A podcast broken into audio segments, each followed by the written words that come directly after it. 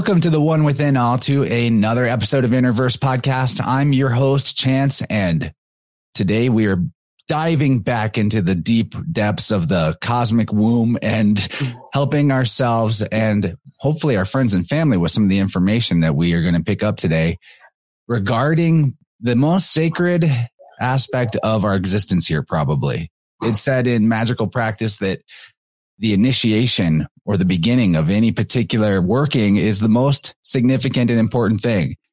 And I would say that there's not much more magical than actual birth of a human being, an entire infinity encased in a body. So, you know, this idea of early life birth, uh, getting it right, it's not that you're doomed if you don't, but it's going to be a lot better if you do, or easier perhaps. Uh, you know, get past certain challenges at the onset instead of seeing them show up later. And what I mean by that is like when I do tuning process for people, I run into occasionally stuff going back from one year old, two year old. I actually had a client this week who the root of her issues that she was trying to overcome and she had no idea stemmed from when she was about one years old, like give or take and her mother having postpartum depression extremely bad actually affected her ability to feel like she deserved nurturing and care and to receive good things. So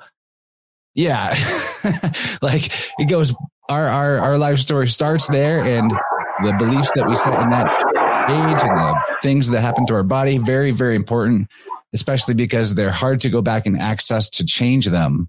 You maybe a lot of people never do or realize what went down. So all of that's on the table. I haven't even introduced the guest yet. Sorry. This is Elise from familyfungi.net. We recently had her great husband, James, on to talk about the family fungi business, but Elise is also in the business of birth keeping, performing this sacred role outside of the uh, midwife system, which although that word itself isn't a problem. It's really actually at this point legally connected into the framework of the medical mafia that we know way too much about to trust.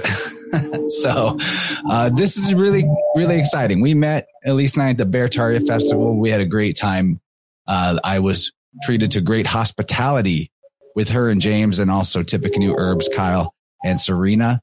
Uh, and anyway, while we were there, we got to talking and had many, many great interactions with her extremely healthy young boys. And I'm really excited to be bringing this conversation on I like uh, kind of synchronistically the 40th Interverse episode of 2022. And as you may know, 40 weeks in the womb, that's a pregnancy cycle. So there's all kinds of like magic just lining up it automatically for this. Can't wait to get into it. Elise, thank you for sitting through that long winded intro. Welcome to Interverse. It's really great to have you. Oh, I'm so happy to be here. You are quite poetic, Chance, and I appreciate it. Thank you. I just spitball. and I've been, ta- I realized today, like I've done a lot of these. So, uh, there's Yeah. some- it's like muscle memory. Yeah. Anyway, tell us tell us about yourself, Elise, and maybe walk us to the path of like, you know, probably raised in a similar way to many Americans, and then now this whole new expanded what's old is new, bringing the ancient wisdom back to the uh, most important process of a lifetime. Yeah, walk us through your story to this point. Yeah, so I grew up in Louisiana, have been in the same city, town since I was born. Um, man, grew up probably like most other people, went to preschool, kindergarten, always private Catholic. Uh, so that was interesting. Um, and then uh, did dance and soccer and volleyball was rushed through life. That's how, um, that's how I see it is was never really allowed to be a child and was rushed through to these different uh, places where you're supposed to send your kids. Uh, there's a process that you go through. You give birth in a hospital, and then you have your child. You get a nanny or a daycare. You send them off so that you can go back to work as a mother, um, as a two income household, so you can afford all the cool toys and games for the adults as well as the children. Uh, and then switched around in high school, got to college and got into the festival community. So I was a hula hooper. I still am a hula hooper. I, I quite enjoy it. That's uh, how I found my way here too. Always, dude. Always. It's always someone that not uh, hooping, but festivals. Yeah, like you go to festivals and then you do these psychedelics and uh, which are, in my opinion, I, I, say supposed to, but you use them to go inside of yourself. That's why they're called medicines. And so you do these things in a high energy intensity area and you don't really even know what's going on. You just kind of feel good. Uh, and then I joke, um, then you go to India or something like that and you're like, I, I got to meditate. Like there's, there's got to be something else. Uh, so that's pretty like that's almost exactly how it happened, except we went to Nepal instead of India. well, that sounds awesome. Yeah. I I totally relate to your story, and it's like you have some of those deep inner world experiences, and then all the next thing you know, and maybe this isn't for everybody, but for me, it was like, how do I stay connected to this without you know, full time? How do I make sure I never forget? Because every time I would dip my toes in that sort of infinite well of source, it would always feel like, oh, how did I forget about this? How did yeah. I forget that I'm, that I am this? I have this connection. And then, you know, you do more things, life goes on, your vibration kind of dips and it peaks and troughs and you forget again. And then when you come back around and dip your toes in again, you're like, whoa, I can't believe I forgot that Oh, everything it, is everything. Yeah, and I'm so everything. yeah.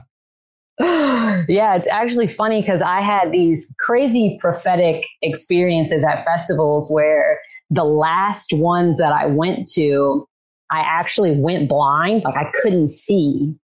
And I was like, oh, everyone else was like, oh my God, Elise, what's going on? And I knew it. I knew it because the medicine had spoken to me and was pretty much saying, How dare you do these things? How dare you use me in this way? And I completely jumped out. I was shook to my core and ended up doing yoga teacher training and then uh, was teaching at a yoga class here in my hometown. Um, and then one of my friends called me and told me that she was thinking about becoming pregnant or she was pregnant and really wanted a doula. And I had never, ever, ever heard of the term doula before. And I was asking her about it. And um, we would joke that she's my Gemini sister. I'm a Gemini and she was a Gemini. She is a Gemini. So we were Gemini twins together. And she was telling me how she wanted me to be her doula, just a friend there to help her and uh, just talk talk with her throughout the process. So I started looking into doula certifications and I found this program called the Matrona program led by Whapio, this woman, this elder, midwife elder Whapio. And I just, I don't know how I, God's grace, I found this program, this portal, this transmission download because I had never heard of a doula. And then I find the Matrona program. Um, and I'm looking through doulas in my area and I found one in New Orleans and she had graduated from the Matrona program.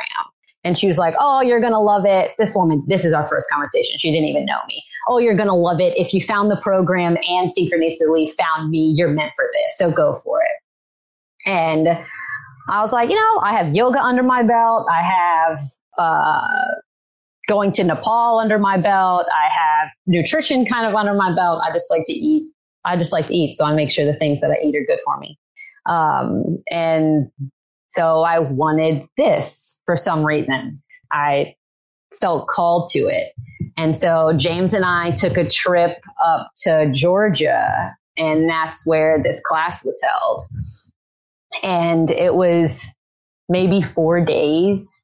But what I learned there completely changed my life. And uh, she was speaking of the physiology of birth and how birth isn't wrong. It's not a medical malfunction. Like it's not something that needs to be taken. Wait, it's not a medical emergency? No, I'm pretty it's sure not. it's classified that way in standard medical operating procedure. It is. And so a funny thing is that my sister is a NICU nurse. So she works in the neonatal ICUs in hospitals. She started out in New Orleans and is a travel nurse and is now in Beverly Hills in California. And uh, so my questions about birth at first went through her. And I was like, hey, you know, I'm so confused. Why do you cut the umbilical cord? That I'm seeing things that you don't have to cut the cord. Why do you cut it? I'm, I'm just trying to learn. And she told me, oh, it's because um, you have to get the baby to breathe. If you don't cut it right away, then the child's lungs won't develop fully and they have to take a screaming first breath. That's like literally superstition. It's no different than like some pitcher in a major league baseball that has to wear his cap at a perfect degree angle and only take three sips from his water bottle and all these different, you know, like all these things have to be done so that the game will go right. Yeah. so you have to have a screaming first breath or your lungs won't work. That seems Yes. like a pretty major flaw in our design. or they won't develop. And it, it, That's, So- that's literally superstition. You get me? Like, yeah, it's, it's insane. it's built off of absolute nonsense. It's built off of materialistic, let me cut it open, let me figure it out, rather than allowing the process to unfold how it's supposed to, which is however it does, whatever that means for the woman birthing. And so I'm in this program and, uh, I, she's just speaking of the esoteric nature of birth. And I'm coming into this thinking that I'm going to learn like, oh, this is active labor. This is early labor, like, um, more medical things. And it wasn't that at all. It was wholly spiritual. And I was all about it because I had just come from this huge rush of festival realm, yoga. I actually went to college and studied sociology because you didn't have to take any math for it. And I was all about no math. And I was just very good at it because you're just reading people and trying to figure out, um, like you're going into people's traumas and trying to make them feel better. That's how I view sociology. Like you're just picking and poking at people, trying to get into the nitty gritty of their brain. Um, and so going to this uh, doula program is at the end, she gave us our certifications and she said, here is your sheet of paper. You just paid me to give you a sheet of paper when you could have learned this by yourself. So you can take this sheet of paper and you can go off and create your own sheet of paper if you want. But you have to further your study and you have to realize that birth is absolutely miraculous. Birth is a gift given to us by God and through God and through you as that being in portal. And um, she actually would take her students to Peru to do ayahuasca because she views birth, her whole paradigm is birth is an altered state of consciousness. And so we learned about the different brain waves that a woman goes through and how she goes through the spirit realm to go and get her child. Uh, so in my eyes and from what I've reflected off of the Matrona program, the whole process of conception, pregnancy, labor, birth, postpartum, it's all a part of the initiation. It's all a part of the rite of passage, passage to leaving the maiden and becoming the mother. Um, and it can be looked at as wholly spiritual. And there are women that come to me that are curious about this spiritual aspect of birth, but then they still hold on to a lot of fears and they're like, oh, I get it, but I'm just going to go to a hospital. If you've had a birth at a hospital, it's your choice and that's all you need. Like, and that's the thing is that women are asking other women for advice. And it's like, I can give you what, what I do and what I would do, but what do you want to do? Because I was actually pregnant at the same time as another woman that I knew. And I, um, our son, Emmanuel, that was just born six months ago, he'll be six months tomorrow on the 10th. Uh, he, I didn't even take a pregnancy test with him because I was like, oh, you know, it, oh, I feel like I, I totally feel like I'm pregnant right now because I knew the month before I was like, man, I'm gonna get pregnant. I just know I'm gonna get pregnant. And I did, and I was in this doubting stage of am I? I don't know, I don't know. And then my friend gave me a pregnancy test. She's like, here, just end your worry, end your doubt, do it. And I was like, man, this is so materialistic. Why can't I just trust the creator? Yeah, and, that's hardcore to the level that you're describing. Like, no, not even a pregnant pregnancy test needed. I'll just, my body knows I can trust it. I mean, if I'm wrong, I'll find out. And if I'm right, I'll find out. Like, and that's the and like doing what would be good for the early stages of pregnancy, even if you realize later you weren't. It's not like any of that was bad for you. That's good for you anyway. James would always say, if you think you're pregnant, what would you change?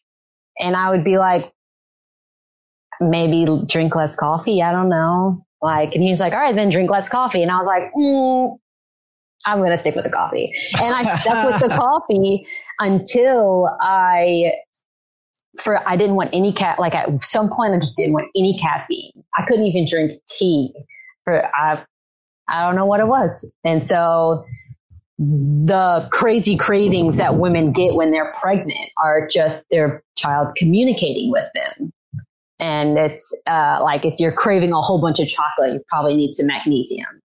And so just you should always be taking your minerals and you should be supplementing with your food. And if you can't do it with your food with actual supplements, um, so yeah, there's, I mean, if you live your life in a healthy way, there shouldn't be anything that you have to change whenever you become pregnant.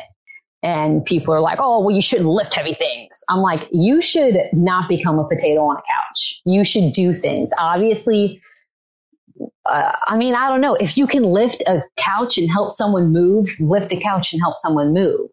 If you can't, then don't. It is as simple as that.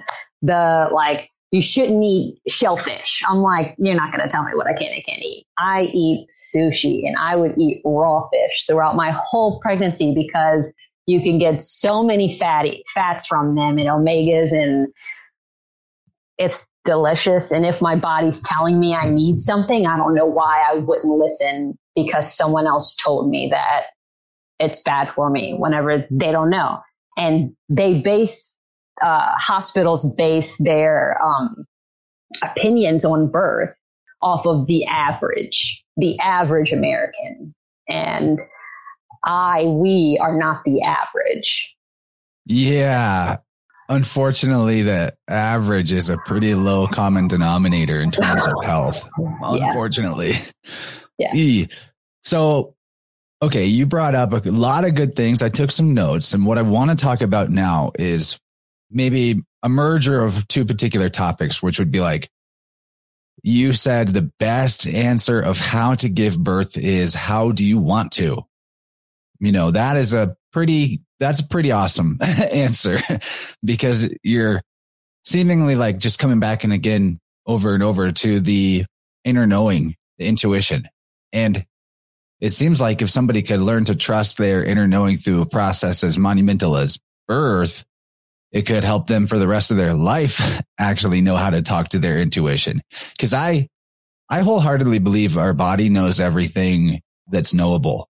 And the only thing keeping us from psychic abilities, extra sensory abilities, whatever you want to call it, the Akashic record, which is the ether life, mm-hmm. the life force energy that is one in all cosmos that our bodies are a vessel for and made out of. So if your body is the all and not separate from it in any way, then it knows everything that could be known in the record of spirit. So it's like, how do we develop a language to talk to our body? And that's the difference between the inner knowing and not knowing. So anyway, all that being said, one of the reasons why somebody might still pick, I'm going to go to the hospital and that would be their choice is because they've been boogeymaned out with all the possible things that can go wrong, which is what middlemen and vampires and controllers always do. You know, people that want to manage you in some way or take some, take some off the top from you. They usually want to set up that dynamic by getting you scared that without the expert, which is them, you're going to hell or something bad will happen to your baby or you won't be safe or whatever. It's always the same. the whole system is like one big middle management hell in terms of how society has chosen to structure itself.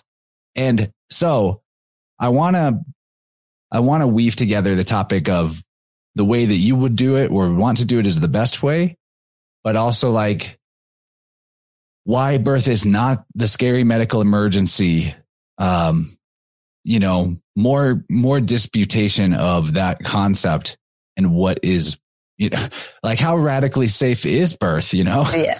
So I, whenever I took my certification, all of the women there had had home births. A couple have had, had had births in the hospital and were absolutely traumatized from them. And that's why they were taking this uh, program. So I come into birth only hearing good stories only hearing it was so amazing. I did it at home. My husband was there and we had a midwife or we didn't have a midwife. And, um, and so only looking at the good, the true and the beautiful of birth is the way to do it. And people are like, Oh, but what if? I'm like, I don't know. What if? What if you could die so, right now? What if? Look, I, I actually, I'm going to interject a what if right now. Because, you know, if you're going to oh, hold on oh, to this yeah. vision of the good, true, and beautiful, these are going to come at you, right? And so this is one. My sister is pregnant right now, actually. It'll be my first nephew or niece. It's going to be a nephew. Really excited about that. And I know she's like open to the idea of home birth, but whenever it gets talked about, this family lore comes up of, well, you know, your cousin, your cousin's wife tried to have an at home birth and the doula somehow messed up or didn't take them to the hospital when they should and the baby died and your cousin's wife almost died. And yeah. they just hammer that story every time anybody talks about anything alternative birth or home birth. It's like, well, you know, your cousin's wife or this or that. And it is a true story, but like, how do we, how do I, how do I respond to that in a way that brings the fear level back down and you know, to continue, I know that I've hit you with three questions now, but like, no, I, all yeah. this is kind of one thing. Okay. So I'm going to start off with a little story. Uh, whenever I was pregnant with our first son, Ja, I had gone to the hospital and I was going to do it at a natural birthing center. And I got the ultrasounds and they could never, eh, across the board, whenever women get ultrasounds, they're like, oh, my baby was just squirming away. They didn't even, they were running away from the wand. And I'm like, yeah, they don't want the, like, they don't want the radiation. They don't want whatever vibration this ultrasound is putting on them. And so they could never get a good picture of Ja's heart or his head. So they were like, oh gosh, you know, you're going to have to get another one. He's kind of low weight. What, like, we can't even see his heart or his head. Sometimes babies are born without skulls. And I'm like, what is You could be a ghoul. I'm like, what are you even talking about? And so I go in to see the doc, like the, the midwife, because it was a natural birthing center. These are nurse midwives. And I just start crying. And she was like, Oh, you're pregnant. And I was like, Yeah, I'm pregnant, but I don't want to be here. I know that I can do this. I don't want to be here. And she was so sweet. She's like, Then leave. You can do it. I see, I see videos of women giving birth in a tiny house. Like you can do it. And I was like, yeah, I can do it. And uh, it just, and James is, it, you have like having a supportive partner is a 100. He was like, whatever you want to do. Like I, I trust you. So what do you want to do? And I was like, I want to have a home birth. I know I can do it. I know I can do it. And so I tell my parents, they are absolutely appalled. My sister who works in the NICU is like, you don't even know what I've seen. You're going to kill your baby. You are going to kill your baby. And then my parents got their friends who were a paramedic and a labor and delivery doctor. They got them to talk to me and tell me horror stories. The like, uh, this is when you see this as the big pattern that in this story you're describing, society is psychotic. they love it feels good to fear and like oh if something goes wrong because it's a savior complex. Like i gotta save you from yourself because you're gonna die and if you die what am i it's extremely narcissistic It is the messiah. They're the messiahing you by they're your savior, and your body and instincts and everything natural about you is base and evil and wrong. And so they need to save you yeah with their religion, which is the medical system. Yeah, it is. You're so right. Yeah. And so I just, they were telling, like, the, I went to a house and this woman was trying to have a home birth and she was about to die and her baby was about to die. And you don't even know what I've seen in the hospital. And, and I was beside myself with the whole thing. I just yelled, I just screamed and yelled at everyone and walked away pretty much. And, uh, James was like, why didn't you tell them something? I was like, what? Am I supposed to tell them that I meditate and I've sat with medicines and I've heard the voice of God telling me everything's going to be okay no matter what? Like, how do you convey that to people who sit so low in their minds? And I wish, I wish they could see it. Like, I wish I had the words to explain this, but it has to come from within. And everyone ended up feeling really bad after that whole scenario because I stuck with it. I was like, I'm getting a midwife. I don't care. I love this. You're standing in your jurisdiction with the creator rather Exactly. than anything else. Rather than Identifying only with the aspect that is true and the all and infinite. I love this. Yeah. Yeah. And I, while I was pregnant with Jai, ended up having three dreams that I bled out and died. And I would have these dreams and I would talk to James about it. And uh, I had a midwife for Ja's birth, and she was a state medical home birth midwife. And um, yeah, so I did, I did the tests and the blood work and the checkups and um, I did all that with my pregnancy with Ja. Uh, but ultimately, so I would talk to her about these dreams and she'd be like, well, how do you feel about them? And I would say, I don't know. I mean, I just remember giving birth, loving my baby so much, being enveloped in love. And then I would see blood and everything would go black. And I just would have to pray and send out good vibes, vibrations to the creator. Like, um, I always say it's going to work out however it's supposed to work out. And you can, and that's beautiful because no matter the ending, that's exactly how it was supposed to be. Owen Benjamin said, Your guns can't save you, only God can save you. The hospital can't save you, only God can save you.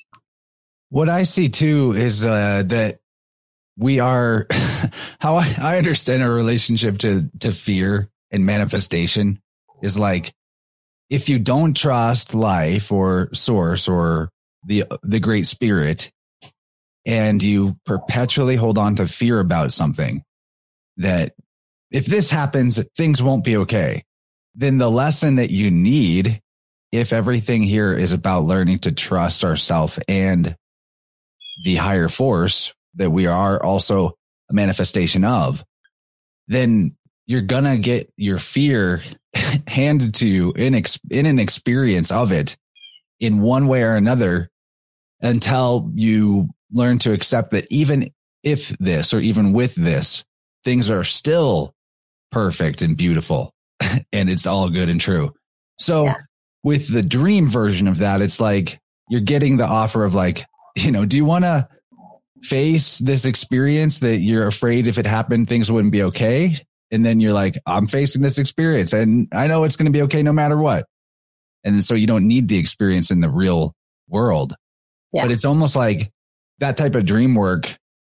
There's a way of looking at it as banishing, you know, banishing fear and banishing the the need to go through that particular type of tribulation because you um, have enough trust and faith that even with that, you'd be fine and everything would be fine.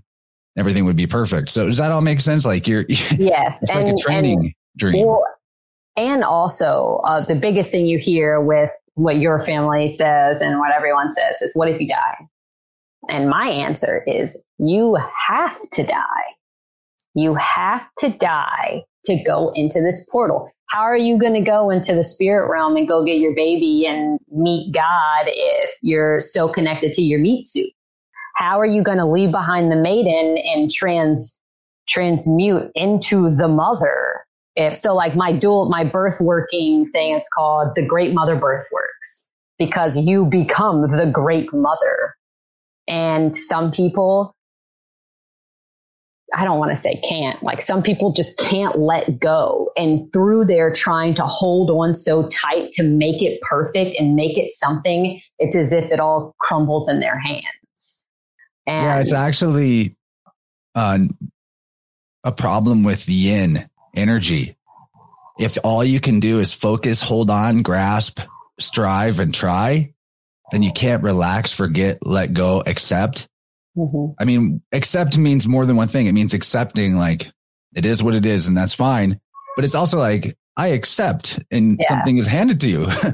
And the yin is the receptive. And I mean, this is an issue for male, males and females, but especially in a left brain society, even many females have a problem with their yin energy and are too yang oriented, which is left yeah. brain. And, and anyway, so like what you're describing is that it is necessary to have that balance between the receptive and the projective forces, the trying and the accepting, you know, the yin and the yang. Yes. I remember, uh, telling my midwife whenever I was pregnant with Giles, like, you know, I have all these feelings inside and I just hope like I'll, birth will just bust me open and I'll deal with him then. She's like, you better get your shit straight before you give birth because it will come out. Your fears will come out. Your doubts will come out. All of these things are going to come come just forward. like a psychedelic experience. Just like a psychedelic experience. It's a it's an altered state of consciousness, and that's why birth in a hospital doesn't work. And I'm just going to say it. It doesn't work because you can't get there in yourself.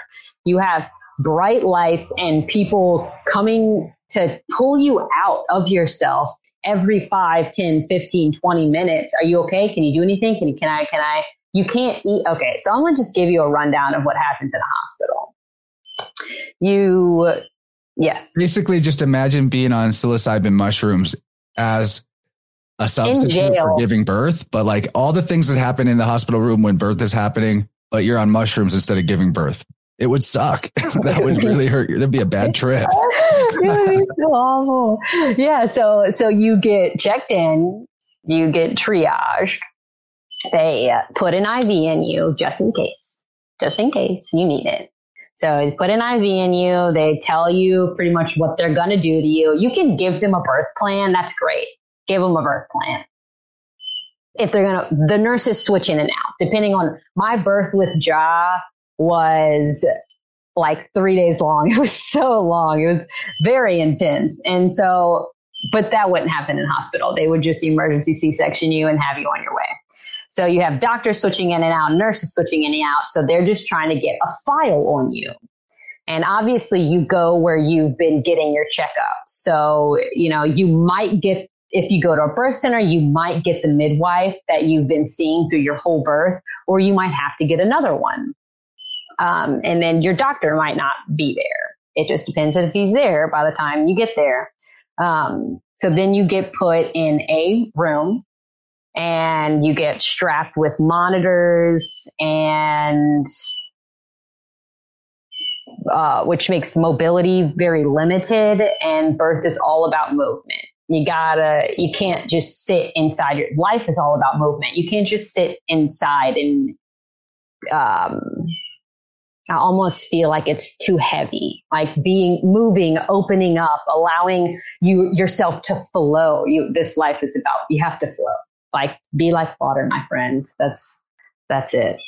Um, and then if you don't progress a half of a centimeter every 20 to 30 minutes, you're not progressing at all. And so then they'll start, well, you need to do this. You need to do that. You can't, oh, you're not allowed to eat. You're doing it wrong. you're doing it wrong. Yeah. Like you can't eat. And I don't, I'm, that's, you can't eat because you might have to get an emergency C section. So they're prepping you the whole time for just in case something happens, you got to get a C section. So you can't eat, you can have ice chips, you can't really drink a lot. And imagine being in such a high intensity state of being and you feel low on energy. It, there's no way you could progress. There's no way you could get inside of yourself if you're just wholly uncomfortable and sleepy and tired and low on energy. It's not happening. And so you don't progress, they give you Pitocin, and then Pitocin contractions are different than actual contractions because they're only like medicalized contractions, and you don't get all the hormones that come with being in labor and having natural contractions. And so they're way more painful. Um, and then usually because of that, women get the epidural. Like it is so funny. Whenever I was going through my contractions with Ja, my first birth, I was like waiting for someone to tell me that something was wrong because I was like, oh, we got, I got to go get an epidural. Like, no way I can do this. And that's so funny. Like, and nothing was wrong. Everything was fine. Everyone just looked at me and was like, you're doing great. And I'd be like, okay, cool. Like, I would just meditate and someone would tap me and I'd be like, oh, okay, I, everything's fine. Like, and I, I understand why women get the epidural because it's very intense. You get these surges, these rushes of energy. And if you don't know how to handle it, you can tense up and it feels painful. And so they're like, eh, and not many people like to touch the places of pain, which I get. It's hard, but it's beautiful. The other side of pain is love. Like you got to do it. That's what this life is. Yeah, I want to add to that point, which is I say this all the time, but it was one of the one of those things that I can't believe no anybody, you know, never handed me a manual on how to drive a human body before. And I had to figure this one out. But that pain is worse. It's worsened by ignoring because it's a message from the body back to the thing that the body knows everything and it's trying to communicate with you. So if you put your attention and awareness on the pain signal, the other side of it is love. The other side mm-hmm. of it is it feels better. you know, yeah. love makes, makes it feel better. Your attention is love. They're like the same thing. So with the whole idea of numbing out for the birth process, that's like exactly what you're saying. It's a way of taking them away from going inside themselves. Whereas if you have your full attention internally and on the process and where the energy is asking for your attention, it makes sense that it wouldn't even be painful to the same degree or even unpleasant. Yeah. Why should it be? yeah and it's it when you get to that place it cannot be painful at all it just is the beautiful expansion of spirit and whenever that gets numbed out in a hospital it then becomes just confusion for everyone involved like the doctors and the nurses are just trying to get something out of you and like I remember this one woman, she messaged me and she was like, Oh, they want me to get this was not like a client, not she was just like a friend of a friend, knew what I she knows what I do. And she messaged me because I'm like, I can't help it. People are pregnant and I'm like, Oh, I love you. Let me let me love you. Let me like because I I went through it and I see the power that women hold and I'm like, you have to do it.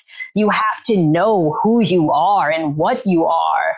And I had to step back from birth work because people aren't me. They don't want the same things I want. And that's totally fine. I just got way too attached and wanted women to experience this.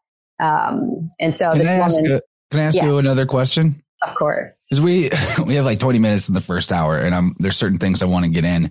You know, I feel like as we're going here, we could easily talk for four hours, but Yeah, because there's so many aspects to this. But my question is on the topic of female psychology.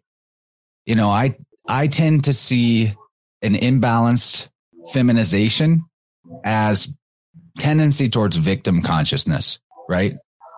And the currency of victim consciousness. This is not obviously an attack against female human beings. Men and women have masculine and feminine yin and yang and an over feminized imbalance in either of the genders can lead to like a highly victimized mentality. So do you think that part of why women have played along with this uh, hospital birth thing for so long and even before there were hospitals as we know them the uh, you know the priests were doing this type of thing. It's wild you know you got the white robes bringing you in and the black robes taking you out of the world but my question being like this narrative that birth is dangerous scary painful difficult you'll never understand men how hard this is for us. You know have they mistaken have many women maybe unconsciously over the generations mistaken the power of the true power of the birth process with the victim currency of making it into some sort of martyrdom I'm so happy you brought this up because yes, yes, yes, yes, yes, yes. If you are pregnant or you want to be pregnant or you're about to give birth, you need to follow the Free Birth Society. I'm not affiliated with these people at all. I just love them so much. The Free Birth Society and Yolanda Norris Clark. So Yolanda just had her ninth birth and it was a completely orgasmic birth, no pain at all. And someone asked her, um, how did you do it? And she said, I let go of the unconscious desire to be a victim. And that, boom Got- dude, it got me because I was pregnant with uh, Emmanuel at the time and it got me. I was like, oh, that's it. Because I've been seeing the victim consciousness and seeing how like, I gotta take, like women, I gotta take care of all these kids and you don't understand. You get to like the husband. I mean, in our family, we both work from home. I mostly take care of the children because James does things that I can't do. Like he is in the lab. They can't really go in the lab. He does things, builds things for us. Like Ja helps to an extent, but then like I'm playing with the kids all day. I'm, I'm doing that. So that's how it is in our home. And a lot of the times I feel like roles traditional roles like that. And even when the mother comes home from work and she deals with the kids and the, I, I don't know. I feel like it can be looked at as a burden. And it is something so freeing. Whenever you start thinking that your life and what you're going through is a burden, just say to yourself, I'm in a victim mentality. How can I see the, gra-? it's an invitation to see gratitude in my life right now. It's an invitation to see all of the good in my life. And so grabbler or gratitude exactly exactly And so whenever when like, oh, there's and you going into the hospital and it takes self uh, responsibility. Like you going into the hospital and every like if women are listening to this and they've had birth trauma, I am so sorry. And I have witnessed the pain of that and it is absolutely awful. But just know there is redemption. But first, you need to take into account that it is your fault. You asked for it at so, on some level, you willingly wanted this to happen. And that's a really hard pill to swallow for a lot of people because yeah, you get absolutely raped in a hospital. It's awful. There's just fingers going inside of you all the time. And, and some people might not have that. I, sorry. Some people might not, some people have probably had wonderful hospital births. And I am so happy for you to have experienced that in that setting. From what I have witnessed and been part of, like I don't I don't do hospital births because I can't take it. It's like a war zone in there. You have to act like you your doula advocates for you in the hospital. I'm like, I'm not trying to advocate for you. I'm trying to get Sounds on the like a courtroom. You know, it, my criminal is giving Yeah. birth some kind of sin because I'm pre- right. Yeah. And uh, what a birth keeper does is they just hold space. Like you're trip sitting for however long. Like you're just holding space, bringing water, being like, you got it. Like, oh yeah, you're doing it. Like go, like you take care of everything else so that the woman can go inside and use her will and spirit to bring this child forth. And it is so, so beautiful. Like, uh, As the My- birth keeper, do you see? Do you have experiences like people report whenever they sit with somebody who's dying and they have like shared mystical consciousness experiences? Is that possible on the birth side too? Yes, it, I feel like it has it has to happen that way. Like you have to be in the vibrational space with the birthing woman. Like I had this one. Um, It's almost like you're the birth witness rather than keeper. I mean, you're like Yeah. keeping the vibe in a good place, but I'm sorry, continue. no, that's it's you're the witness, and whenever you can be the witness with the woman who is also the witness. Um, I had this one woman I was helping, and she had a cramp in her leg, and before she could even say it, my hand was on the cramp, massaging it. And I, it's so funny. Like her husband, I was actually pregnant with Ja at the time. And so her husband was doing all, she wanted counter pressure on her back and she wanted different things. And her husband was doing that. And I was just holding her hands, looking into her. It was like an open eye meditation for four hours.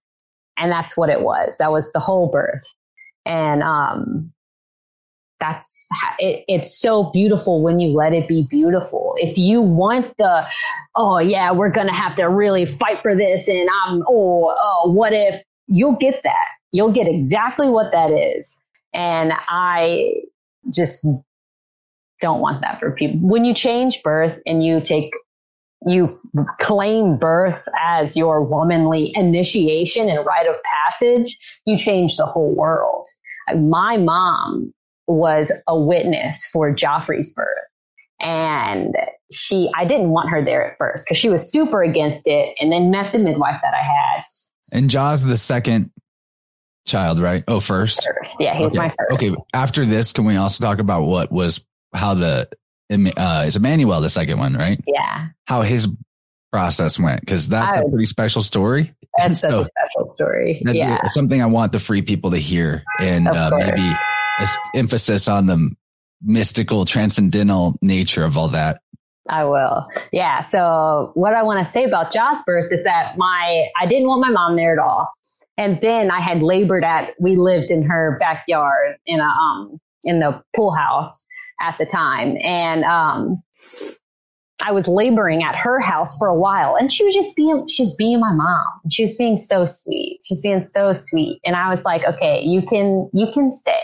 You can stay. I had a midwife and everything. So she was super comfortable with it. And she just sat there and brought me grapes and water and watermelon whenever I wanted it. And she saw me give birth to our son. She saw me pick, I was in a pool. She saw me pick him up out of the water and she saw him take his first breaths and she cut the cord because I was like, I did it. I, dude, I was like, I want Taco Bell. And I just wanted, I just wanted fat. I just wanted so much fat. And it was closed like three in the morning everything was closed. And I was like, I'm so happy all of this is closed because I don't want to press that button. Like I just felt on top of the world. And to this day, when she talks about it, she cries. She had never seen a placenta she looked at my placenta and went all up in it and was loving on it. And, um, she had never seen any of it and she didn't know how beautiful it could be. And I feel like I healed that part of her and of my lineage of this traumatic birth. And I definitely did that with Manu's birth because it was a wild and free birth. And, uh, so I didn't do any, no midwife, no tests, no ultrasounds, just talking to God and, and hearing like everything's okay. Everything's okay. Why wouldn't it be okay? And that's the thing is like, why would something go wrong? And the so answer this is we're talking a fully unsupervised birth. yeah, basically the heresy of all heresies. yes, yeah. And, uh, and the biggest thing is why wouldn't it be okay? And the thing that comes up is, well, because I'm broken. And if you think you're broken, then you're going to have to get someone else's opinion and someone else to tell you that you're not. But if you know that you're whole and you are beautiful and you are vibrant and growing a child and you're so wonderful, then what could possibly go wrong? Like you are this vibration. And, um, so Manu was super special because the whole the whole uh, lesson of his pregnancy and birth was you just have to trust. You just have to trust me. And at some points, I had a really tough time trusting because, um, like, I had gotten this crazy ear infection, and uh, I had gotten sick, and I didn't know what to do, and I was doing like DMSO and oregano oil, and and I was like, man, I just, I gotta get this figured out before I give birth because I can't give birth like this. Like, oh, this would be awful. I just can't imagine it. And I was creating this internal turmoil for myself. And, um, and I didn't do much while I was pregnant with him. Like I didn't, whenever I was pregnant with Jaw, I would still like work out and lift heavy things and do all that. And with Manu, I really didn't. I was kind of lazy. I was also ch- chasing around a two year old at the time which isn't an excuse. I'm not giving that as an excuse because next time I'll have two babies to chase after and I've, you've got to work your body, work your mind, do yoga, do something, move, baby. You got to move to get this baby going and to love, just love yourself. And, um, so I had this crazy ear infection and then we have a pull out bed in our tiny house and I pulled it out and had this sharp pain in my abdomen. And I was like, dude, feel like I just got stabbed. Don't know what's going on. Uh, I'm telling my birth story right now. I love this story. It's so good. Um, so, uh, I go to sleep and I woke up at like four in the morning and my water broke and I was like, Oh, I'm so stoked. Like it's happening. I'm, oh, I'm so excited for this. Like I'm so stoked. And then I passed this blood clot the size of my hand and I was shooketh to my core. I was like, this is not normal. This is not okay. And I called my friend who had had a free birth. Uh, her story's really cool. I'll tell in a second hour. It's absolutely wild. But I called her and I was like, this is not normal. She was like, how many babies have you had? One. She's like, so how do you know it's normal? When I was like, yeah, I, I don't. You're right. I you're right. She's like, why are you trying to make something bad happen? I was like, I'm not. I'm just worried. She was like, why are you so worried? I was like, I, I'm being silly. All right. I'm sorry. And so then I just labored and hung, hung around our farm and walked outside and, uh, and then I probably around like, so that was four in the morning and now it's four in the evening time and I had passed another blood clot. And I called my friend who was my first midwife and I was like, Hey, this is super weird. I just don't know what's going on. And she got me in touch with another woman and, uh, she's like, Oh, you're having a free birth? Like, shouldn't you just trust your intuition? And I was like, I know it's fine. I just need a second opinion. Like, someone just come here and give me a hug. Like, that's what I want. And so I had another woman come and she brought a Doppler and she was like, the heartbeat's fine. What are you so worried about? And I was like, I don't know. I pulled the couch out last night and my belly hurts. She's like, Oh, you probably just ripped your placenta a little bit. You're, you're fine. And that's the good thing about having a witness there for you. And it being, so it was just James and I the whole time. And it was beautiful. It was beautiful. And next time I would have someone else there, not someone to check me or do anything like that, but someone to go get me water and clean up after. Like James stayed up to like four in the morning cleaning afterwards. And it, I would rather us all just cuddle in bed together. Um, and so my friend left and I was like, yeah, I've, her reassurance, I, I needed that. For some reason, I needed that. And so Manu was born like two hours, two or three hours after she left. And it was just James and I in the bathroom. And at first, whenever I gave birth to John, I could feel him coming down. I was, it, I was like, oh, oh, oh, I was coming up. I was like, oh, I can't, I can't, I can't do this. And um, my midwife was like, where are you going? Where are you going? The other side of that pain is your baby. You have to go into it. The only way out is through. You have to go into it. And with Manu, I felt it and I was like, oh, this is it. This is it. This is our baby. Like, oh, here he comes. And James held his head and as soon as his head popped out, he started screaming and, uh, not screaming. He was just crying. He was letting us know everything was okay. And um, then I I was kind of like sitting whenever his head popped out. Then I stood up. He kind of like waddled over to the washer, sat on the washer a little bit, and I was like, "All right, here he comes." And then James caught him, and he was like, "It's a boy!" And so we didn't know anything, and I was I could sw- I I would have put money on me having a girl. I had her name picked out and everything. I was like, "It's a girl," and he was like, "It's a boy." I was like, "Let me see." it's a boy. I was like, whoa, I love you so much. And then we sat down and I ate some grapes and we laid there until I gave birth to the placenta. And it was so beautiful. No rush, just, just so much love. And that's women need, they need that. They need that.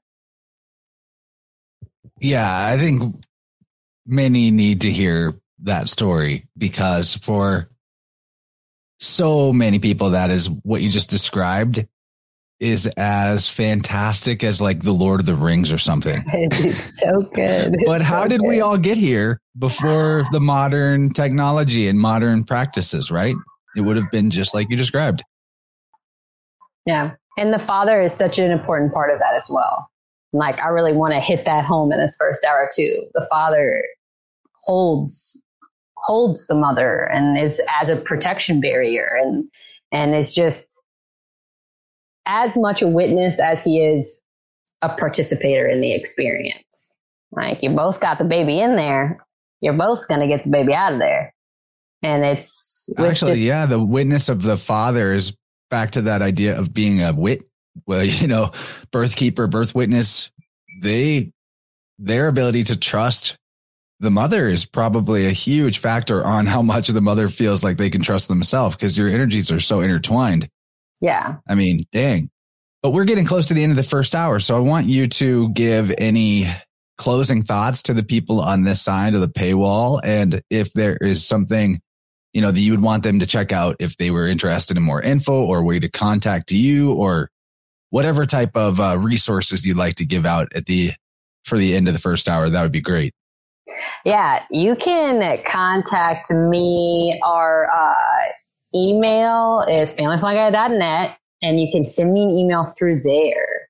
Um, and I am all about talking births. I also give consultations. If you want to do that, you can email me about my consultations and I can send you uh, my offerings, what I offer for you. Uh, just, you got to trust yourself and know yourself. And a lot of people ask, well, what if my husband isn't on the same page as me? And I'm like, you gotta figure, you gotta figure that out, like way before you have a baby. Like I'm super, like James and I are on the same page 100% about everything. And that's how a union should be. Like having a birth is something otherworldly and you, you got to do it. You just have to do it. Like every woman has to do it. I, you don't, you don't have to do it. I understand. There are some women that don't want to and they don't want children, and I, I get that. Uh, but if you are in that realm of wanting to be pregnant, it's so beautiful. And don't let anyone tell you that it's not. Don't let anyone tell you that if they don't support you, don't talk to them. I didn't tell anyone in my family how I was doing my second birth in pregnancy. They'd be like, Do you have a midwife? Do you have all this? And I'd be like, You have to trust me. I don't want to talk to you about it because my first time I did it, you were very mean to me, and I don't want to tell you. And that was my boundary. It was so you beautiful. gotta have those boundaries. You have to because you can't change anyone else's mind. You just have to be like, that's where you're at and I love you. And this is where I am and I'm going. So just Very, trust yourself. very well said. Yeah.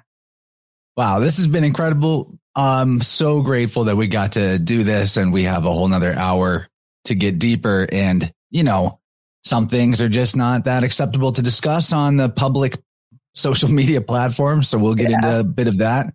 My intentions for the second hour would be to get into some more of the uh, nitty gritty of the pre and especially post birth experience. you know, the things that don't get talked about that much after all the so-called crisis is over. what happens after that that might be good to know about? Then I'm curious to talk more about the placenta afterbirth, the spiritual aspect of that being, and then uh, how to talk to friends and family about the various parts of the process that need to be comprehended to reject the offers that are not healthy for you or for baby. So a lot of stuff on the table. Thank you Yeah. so much, Elise. This has been great. Can't wait to I get know. into hour two.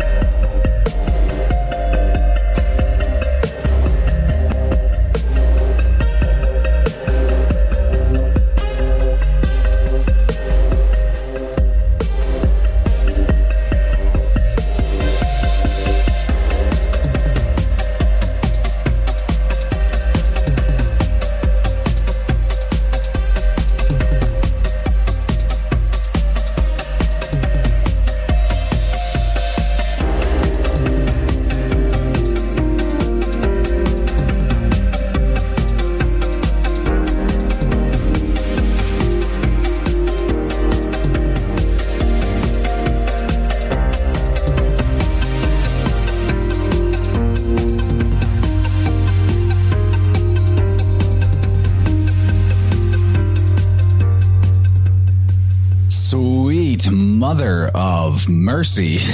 that was like a huge, huge episode. I'm really glad that we got to have this conversation. I hope that everybody out there is feeling it too, that this is one of the more important subjects to be uh, knowledgeable about, I should say. Knowledgeable, uh, aware of, because it isn't just about doing it right if and when you have your own children. It's also about going back in time for yourself and recognizing your wholeness. You know, it's kind of like the Kurt Kallenbach stuff that were you, you know, did you come into being at the point that you were delivered in the hospital or were you, did you exist before that? So we're repairing that cut between yourself and your source in a lot of ways by getting uh, a more accurate perspective about the entire process of creation, right? Like this is the most powerful magic that human beings have got access to. And it's really been grappled in the modern age to make it look like, you know, to make mothers and people identify with the victimhood of, oh, it's so dangerous. It's so scary. It's so painful. And I just love how Elise brings unbridled confidence to the entire equation. Confidence in her own body, trusting her own body that the body, the woman knows what to do intuitively, instinctively, right? How did we all get here before the modern age? They'll tell you, oh, so many died in childbirth and so many died in pregnancy and everything was going wrong all the time. I don't know about that. Were you there? I don't know about that. Seems like a lot of us made it to me.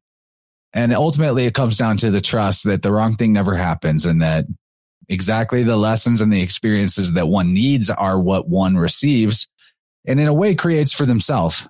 And that's a good, a good perspective on bridging the seeming divide, which is only mental and it's not real. The divide between ourself and our creator or our source or the creative intelligence of, of reality, right? The most high, the supreme being.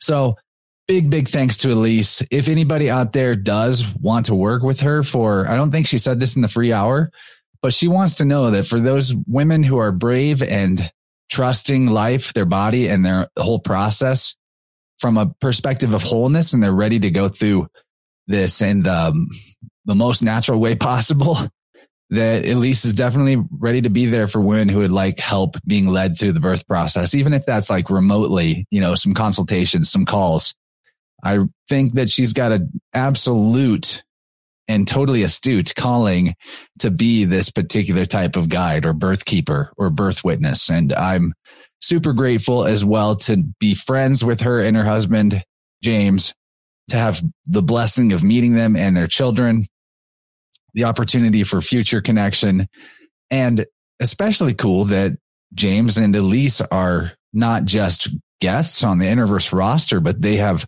been listeners to the show for at least a year, maybe longer. I think that is really cool because about a year ago, we did this conversation with Gabriel and Cheney. I called it the placenta eclipse apocalypse because it was like around an eclipse. And if you go back into the archives and find that from October 21, there's a lot of really great information in that episode in that conversation that ties into this one. Like we're really building off of those ideas and taking them into the world of the practical and out of the theoretical by speaking with somebody like Elise who's really been through the process. So before I go further in the outro, I want to let you guys know what's in the second hour that if you sign up on Rokfin or Patreon, you can get access to hour two of this conversation and the archive of all the extended shows support this show that you like and get more of it. It's a great deal.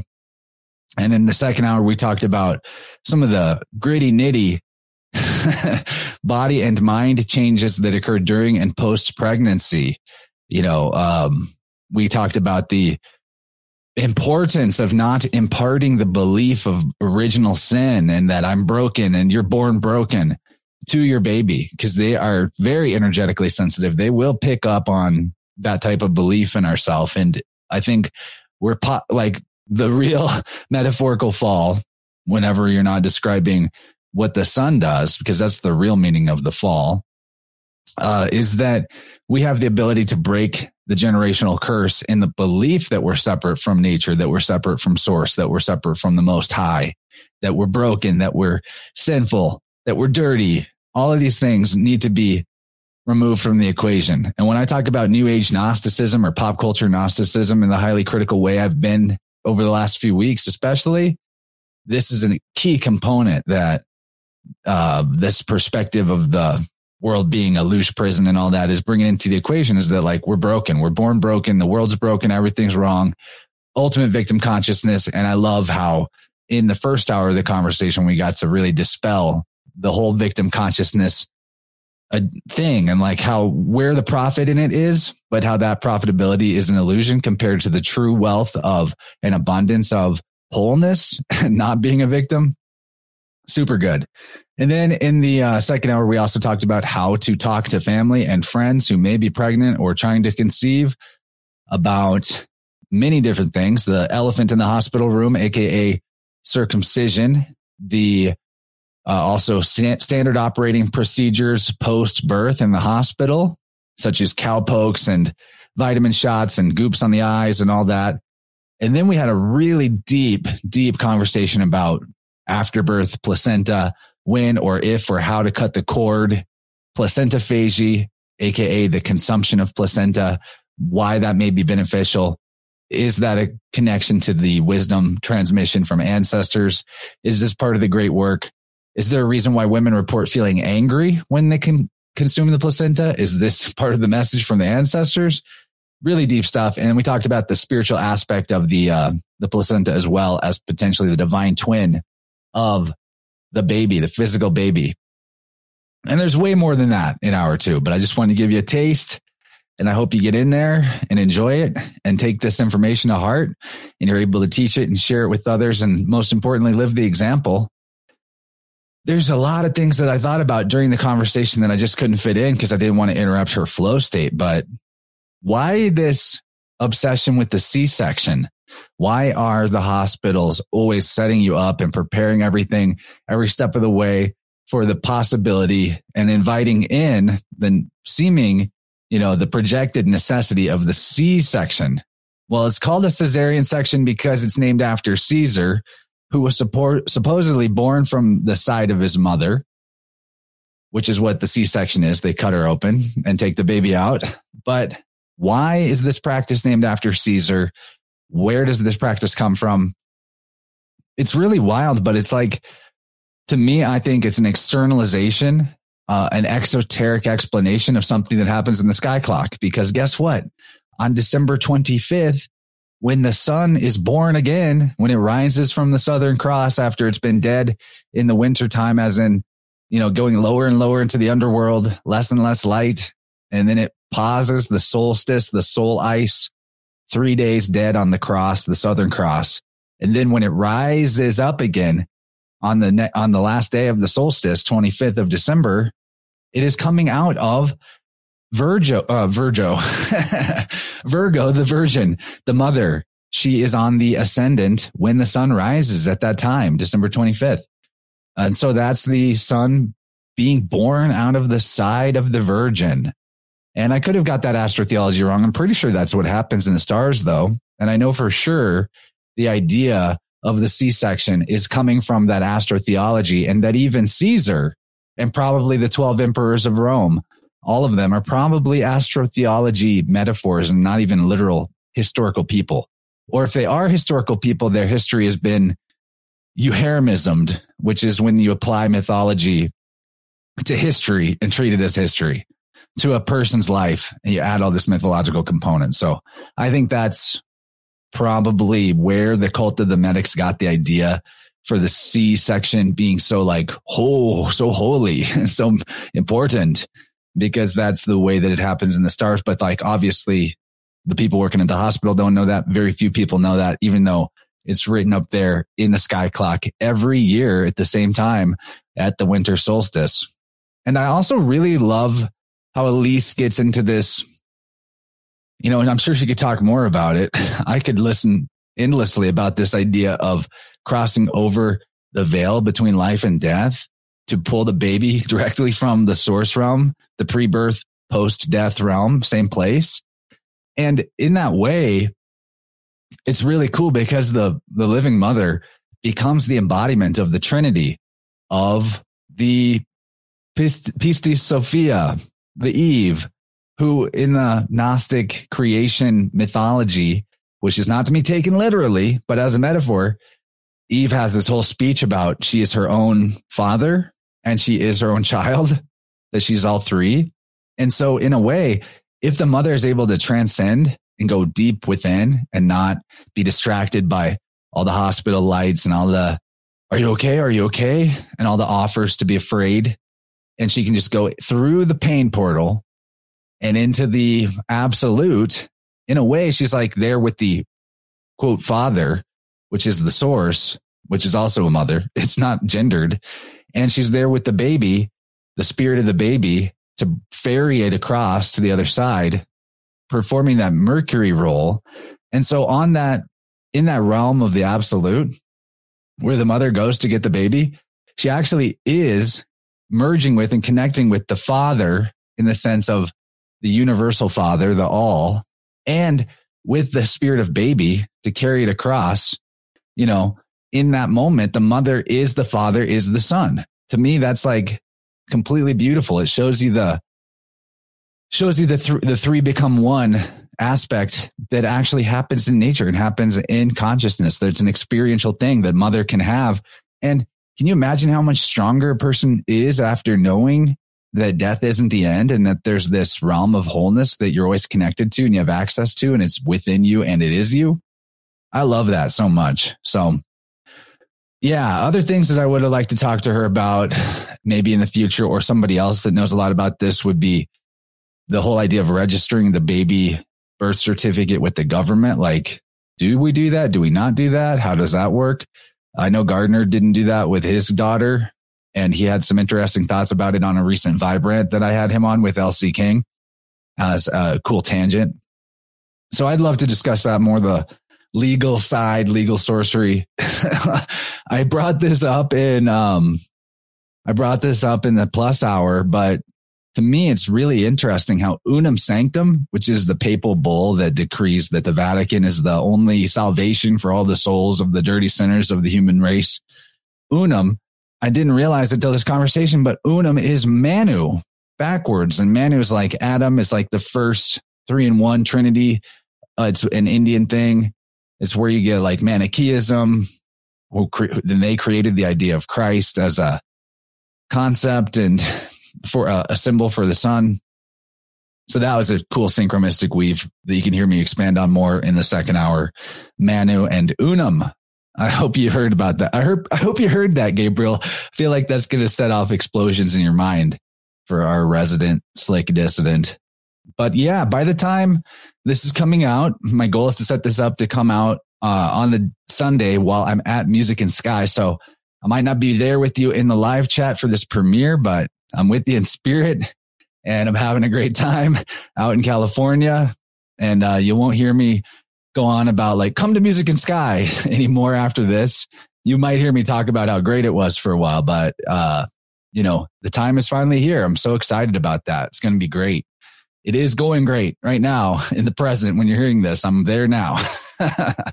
so, uh, thanks for tuning in and I'm going to, oh yeah, let's get you on the schedule for sound healing. One of the cool things about the biofield tuning process is it can get to the root of people's birth trauma. That's actually something that can be found in the biofield and assisted with because we all know that we have probably experienced some birth trauma, but maybe the difficulty in in integrating that is knowing like what the trauma felt like for baby because we all might experience it differently in some capacity.